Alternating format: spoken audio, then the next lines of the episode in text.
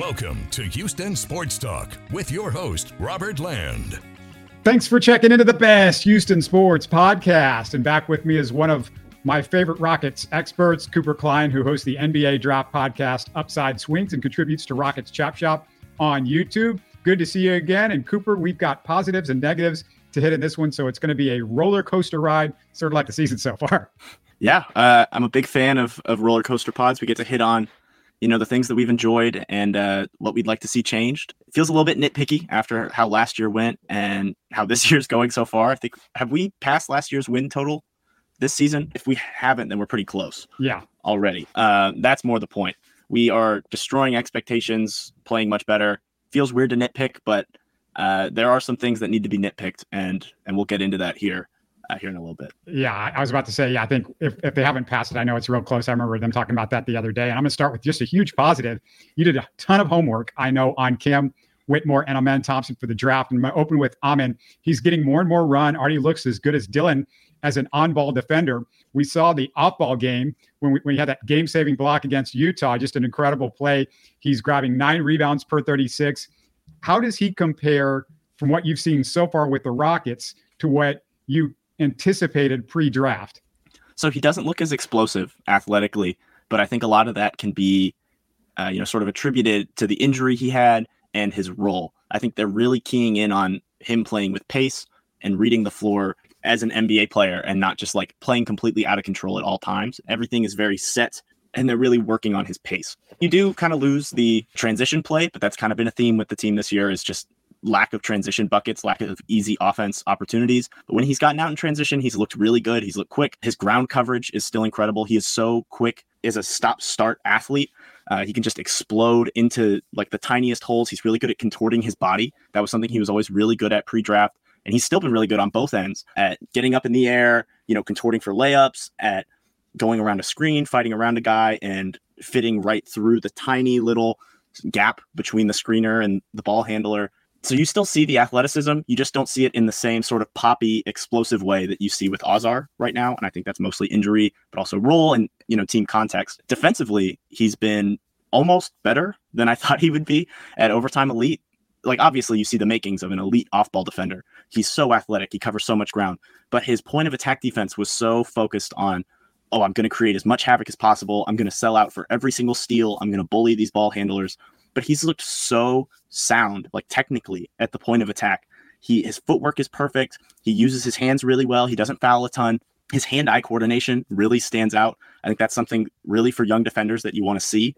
He gets his hands into like the into the honeypot without fouling, without slapping somebody's arm, and he does a lot of the little stuff that doesn't fully get, you know, shown on the stat sheet.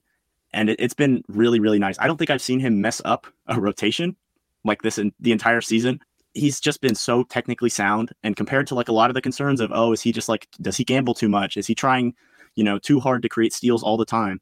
Those kind of concerns pre-draft he's really like shown out and kind of blown those out of the water. Uh, offensively he's been a bit more limited. I think that can be attributed to role but also just the handle. He looks less confident than i thought he would be coming in. But the cutting's been great. The shot's been better than i thought it would be this early. He looks really confident and comfortable getting into a shot even if the form isn't super perfect as long as he looks comfortable and he's confident taking them i think that's really what matters more than anything. He's willing to work on at it he's willing to take them in game and he's really shown out. I've been really really impressed with him and i, I really just want him to get more run uh, with this team.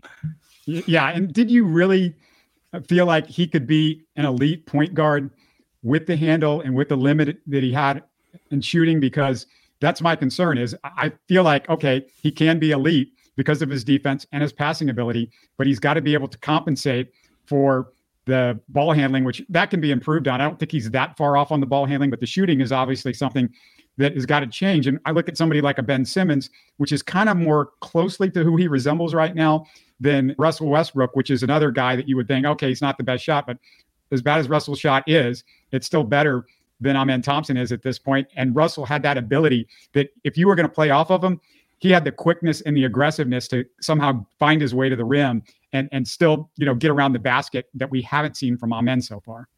I think the handle will develop. I think that's the one thing. Like the shot, uh, the numbers suck. Like the eye test also sucks. At least he's comfortable, but with the handle, I think a lot of that is just figuring out what pace he needs to play at and getting into the right kinds of sets. They haven't been particularly creative with how he's been used. He hasn't played much with the only good screener on the team in Alperen Sengun. and that's the easiest way to get him going downhill. But as soon as he gets going downhill and he gets a half step of separation, he's able the handle doesn't look like it bothers him. The problem is speeding up, right? Like when he's on the perimeter, he can't create it in isolation because he can't hit the moves and then speed up his body against NBA defenders because it's not tight enough in that kind of like change of pace space. That'll just be like a body catching, a skills catching up to like your body kind of thing. That's like it's just going to take reps because you can see his body control, his touch, everything else is, a, is like a part of the drive. Once he's gotten going and gotten downhill, he can do the hard part. He just can't do you know the the part that comes with time and comes with practice. So I'm not as worried about the handle. Obviously, it looks bad now, but there's a lot of good to be seen there despite the negatives that we're seeing already. Right. And, you know, it's about looking at the positives at this point and, mm. and it's there. And, you know, the thing with him that just jumps off the screen is his IQ. And that's something that's, you know, you, you're really happy with at this point as a rookie. And on the other side, Cam's been incredible offensively 47.5% from the field, 40% from three. His last two games were a 24 and 11 night versus Charlotte and a 19 and 9 versus Brooklyn. His D isn't too bad for a 19 year old rookie. How does he compare to what you saw pre draft? The one thing that's really like shown out about Cam that I was kind of questionable on was the shot. Because if you really dug deep into the numbers, the shot was there. It's obvious, right? This guy can actually shoot the ball. He's really talented. He's really like he's a good shooter. Um, but you had to like go deep into the synergy numbers, be like, oh, he's a 40 plus percent spot up shooter. He's good at movement. He just takes a lot of threes off the dribble. And that kind of ruined his percentage, like his raw percentage last year. You know, good free throw shooter, all this different stuff. I just don't think that because of the injury, we realized how nuclear of a shooter Cam Whitmore actually is. And if that was like an obvious thing pre draft, there is no way he falls to 20. I think that's kind of just like the end of the conversation there. Because uh, even before the year started, the whole thing is Cam's like six five. He kind of plays like a power forward because he can't really shoot. He doesn't really pass. He's a weirdo, kind of in between defender. So he has a lot of like weird, like before the season started, it, like the, the college season last year started, it was like, oh, he's kind of weird, kind of goofy, but he's super athletic. But if if if teams realize he's going to be like a 37, 38% shooter off rip, and he's shooting like 40% this year, like you said, I think that'll come down a little bit. But like if, if he's an above league average shooter as a rookie, barely getting minutes, you know, fighting for playing time on this team, like he would have been pretty easily a top six, seven pick, undeniably, because a lot of the questions about his game and all the other random stuff gets answered by, oh, but he can shoot the piss out of the ball.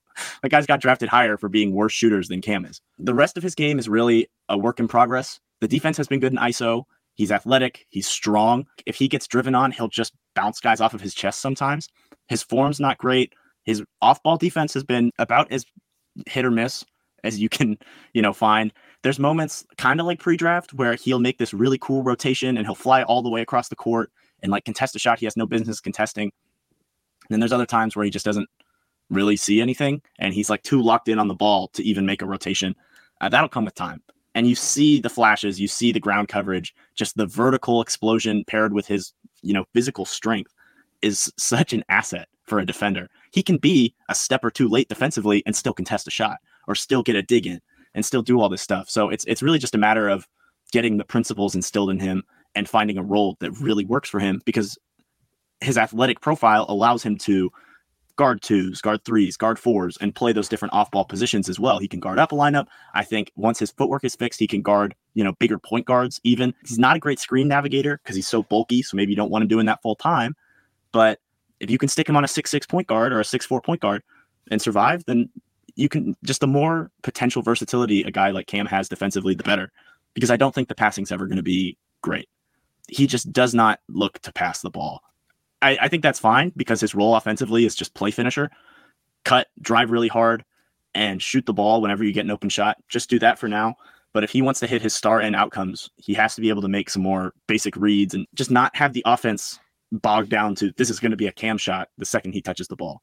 It works for now, and it's good that it's getting him on the court because it's what this team needs. But if we want to see him be Ant 2.0, he's got to be able to pass the rock a little bit more got to be a little bit more locked in defensively. But I have loved what I've seen.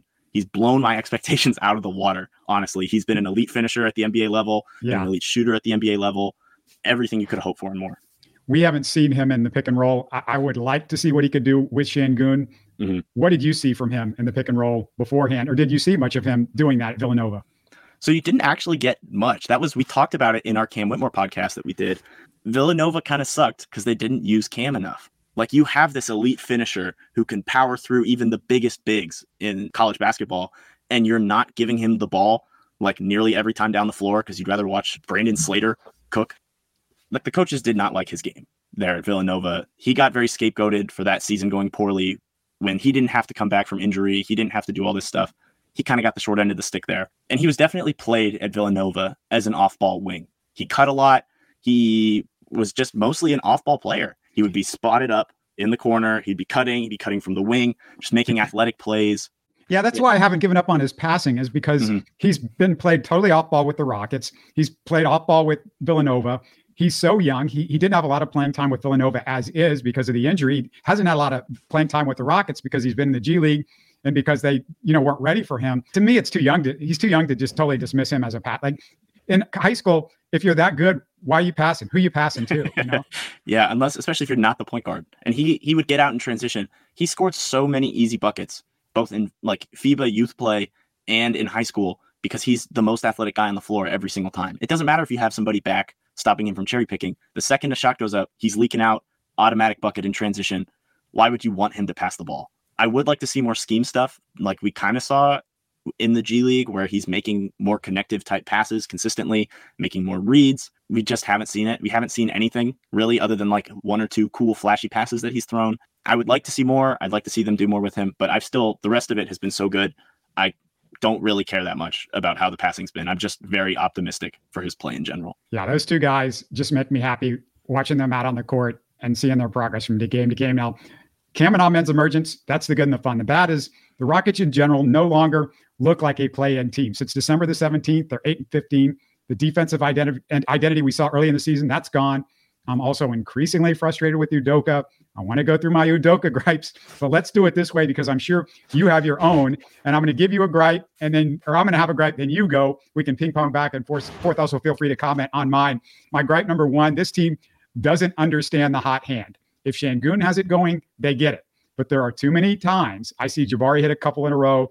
Jalen, Cam, all of whom can score in bunches. In the next possession, it'll be a post up for Dillon or Jeff Green or VanVleet's at a pick and roll and he pops a three. Cooper, I can't blame this on the players though. When you're halfway through the season, at some point the coach has got to say, guys, if a guy's hot, I need you to go to him. If not, I'm going to yank you from the game. You know, I don't know. Give me a gripe. What, what do you got? My my biggest gripe since day one, I've been feeling this way since like even preseason, is Udoka just has no creativity offensively or defensively. He's very strict within his schemes. Jalen plays a very specific defensive role where he's super low activity. He's not involved at the point of attack. But then you have your two best off-ball disruptors and rotators in Dillon Brooks and and uh, Tari Eason constantly at the point of attack. It reminds me of like the specific, the most jarring specific instance was when they stuck Tari on Donovan Mitchell down the stretch of that Cavs game that we it was the second night of a back to back and we lost. And he played good defense on him, but is he most valuable there or playing off ball where he can impact every single play, every single possession? Also, like limiting a guy like Amen, who's a, another great off ball defender, to just playing point of attack defense. Or try just, to put? Didn't he try to put like uh, Dillon Brooks on Tyrese Maxey or, or was it Trae Young or somebody like that? Just a, a, tiny guard, and it's like, what? What are we doing with our elite wing defender who is like has some of the best hands in the league? He's fine at the point of attack, but that's not what you should be doing, especially when you have a guy like Jalen whose only defensive strength is he's pretty good at the point of attack. He right. does nothing else defensively. And we have him as the low man. We have him as the wing. Why don't we just have guys doing what they do well defensively? Yeah. Uh, and yeah, that's my my biggest gripe with with Udoka. All right. My next one. Why is accountability a thing in regards to the young guys, but not the vets? VanVleet took a ton of dumb shots in the Nets loss the other night. Jae'Sean and Dillon commit a ton of needless dumb fouls you know, it's not that I hate these guys, but Udoka needs to get in their face and get pissed too. I mean, Cooper, if you don't have equal accountability for the vets, the kids lose respect. I really agree with that one. It reminds like when Udoka got all up in Amen's face for like some tiny little mistake, and it's like Dillon Brooks does this six times a game. What are we? What are we losing our minds at over here? And I, I understand where he's coming from. Uh, another gripe. I well, it's kind of the inverse of that one. No, no defensive creativity. It's just like such strict limiting roles offensively from Udoka. Fred VanVleet cannot be an off ball shooter. Every single time he touches the ball, he's running a pick and roll from 30 feet, and that is the only thing that's happening. He is making a nice dump off to Sengun, or he's shooting the ball like from deep three point range. There is no diversity of offense. There is no creativity there. Everybody has a specific, clearly defined role, and that is all that they do. And it leads to a lot of offensive stagnation. And we're not getting a lot of data points on what some of these younger guys can really do. And I, I think part of that is to really establish like this is a system and this is we're we're setting up stability. But I think you lose a lot of effectiveness by being too set and too, you know, just solid in the way that you're doing things and not allowing more creativity and uh, just trying and experimenting more, especially with the really diverse offensive weapons that are on this team. All right, my next one. How about when you win a challenge more than once a month?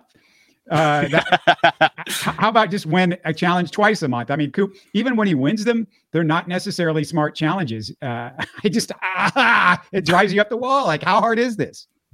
Yeah, the oh bugs me to no end. My last one is got to be just the minutes how we divide up the minutes every night, especially with a, like Amen and Cam now, who have played every every single minute that Amen and Cam play is a good minute. It doesn't matter. Like Cam could be three for ten with eight points. Every single minute he plays is a high energy, good minute that is better spent than like giving it to Reggie Bullock or anything else. Or like, why are we playing Amen 15 minutes in like a game where Fred VanVleet is playing 40? Fred does not need this all this wear and tear, and you have one of the greatest athletes on the entire planet riding the pine, not, not helping his minutes load at all. I, it bugs me. You, you just said what I was about to say. Quit playing VanVleet like it's the playoffs every game. I mean, Udoka wants the playoffs, but he's run VanVleet into the ground.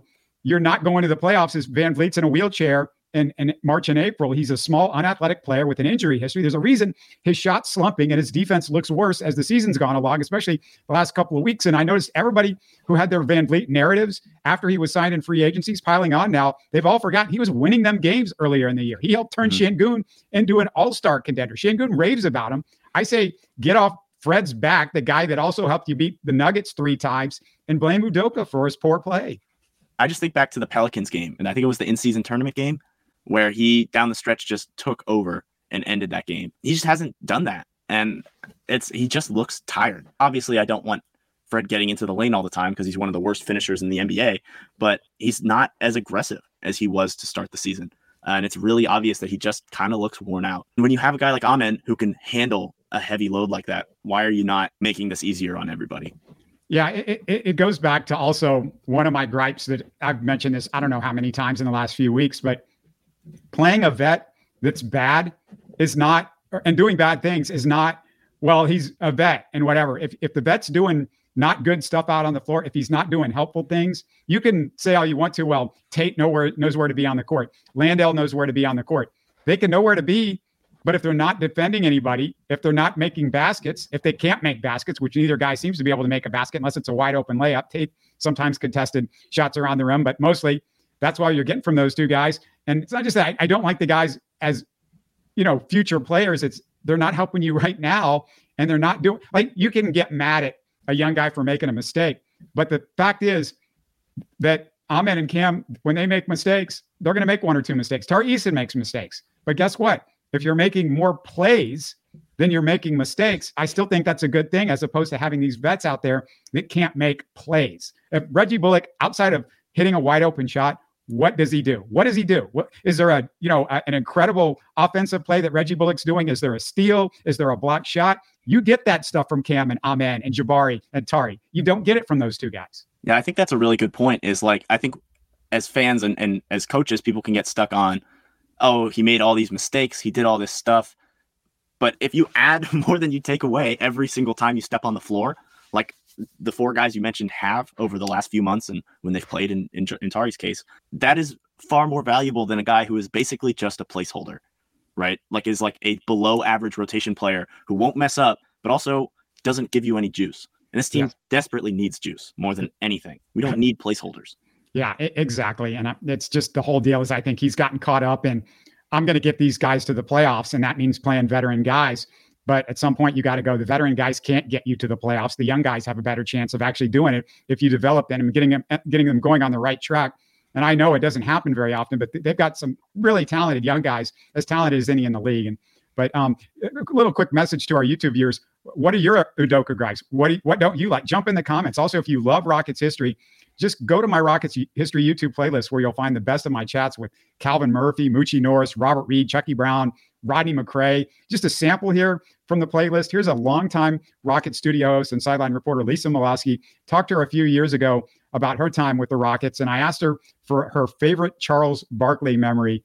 You got to listen to this story. The charming thing about Charles is that I was pregnant with Dylan, who's now 18, my first baby. Dylan was born in December, Christmas Eve, December 24th, 1999.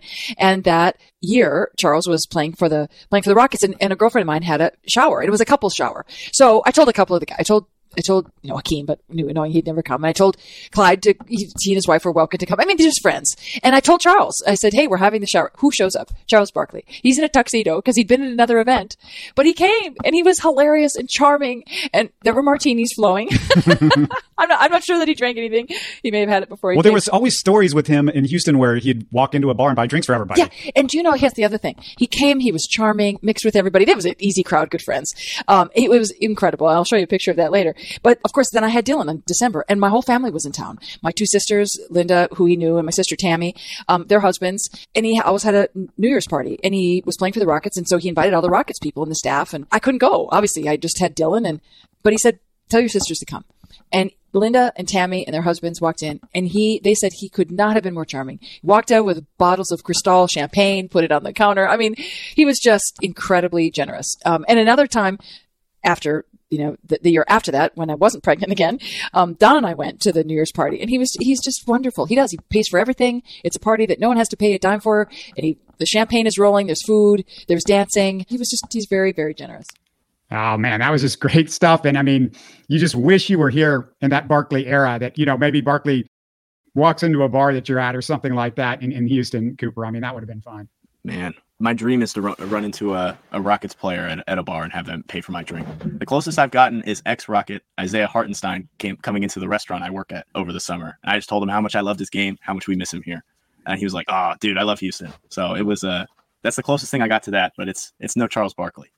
Yeah, the best thing that happened to me is uh, I ran into Robert Horry. This was about 20 years ago, or close to 20 years ago, and got to thank him. Actually, thank him for all those great memories and the, and the two championships. And, you know, I same, the same club that I was at where I saw Horry, I also ran into Vassilis Spanoulis when he was on the Rockets at the time.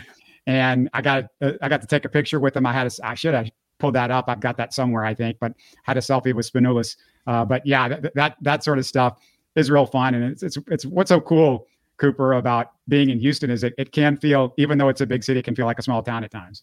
Yeah. Incredible. Love it here.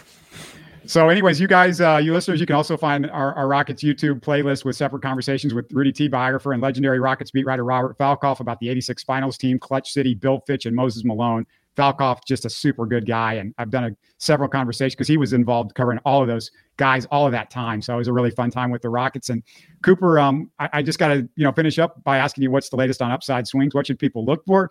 And have you figured out who should be number one in the draft? Has anybody? uh, well, everybody likes to say they have. I'm a big Ron Holland guy. I know people are kind of low on him because his efficiency numbers look bad and he turns the ball over a lot.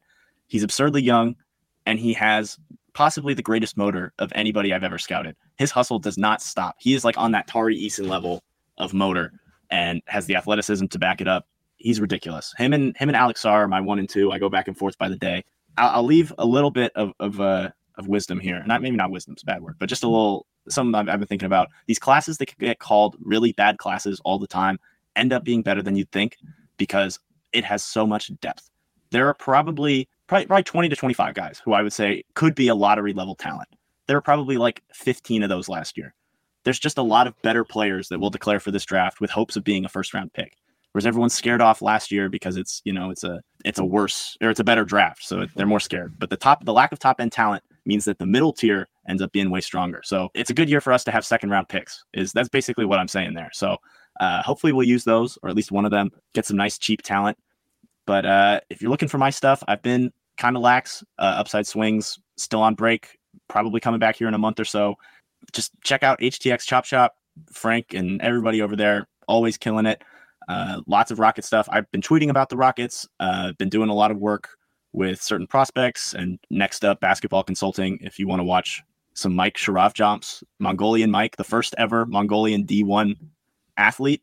I consult for him and post his stuff. And there's a lot of other cool players that I, I do stuff like that for, make highlight reels, all that kind of stuff. So, uh, yeah, just follow all that. And uh, hopefully we'll get to talk again soon. This was awesome.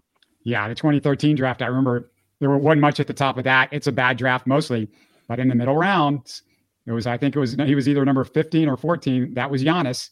So mm-hmm. you just never know. And I, I, remember the videos that came out about Giannis, and e- even though it was 2013, it wasn't that long ago. It seemed like there were these videos that you're like, man, that looks like it could be something, but I don't know who's he playing against. Like he was this mystery guy, mm-hmm. and and you know if there's a guy like that that out there, maybe you know that's the guy we're going to be talking about in this draft because you know this is one of those weird weird ones. But man, it's always good to catch up with you, brother. Thanks a lot. You're listening to Houston Sports Talk. Hey, don't forget to support us by subscribing and commenting on YouTube. You can always listen to us on Spotify, Apple, or your favorite podcast app. Tell your friends about us and share our show links on social media. Spread the word, everybody. Thanks for listening.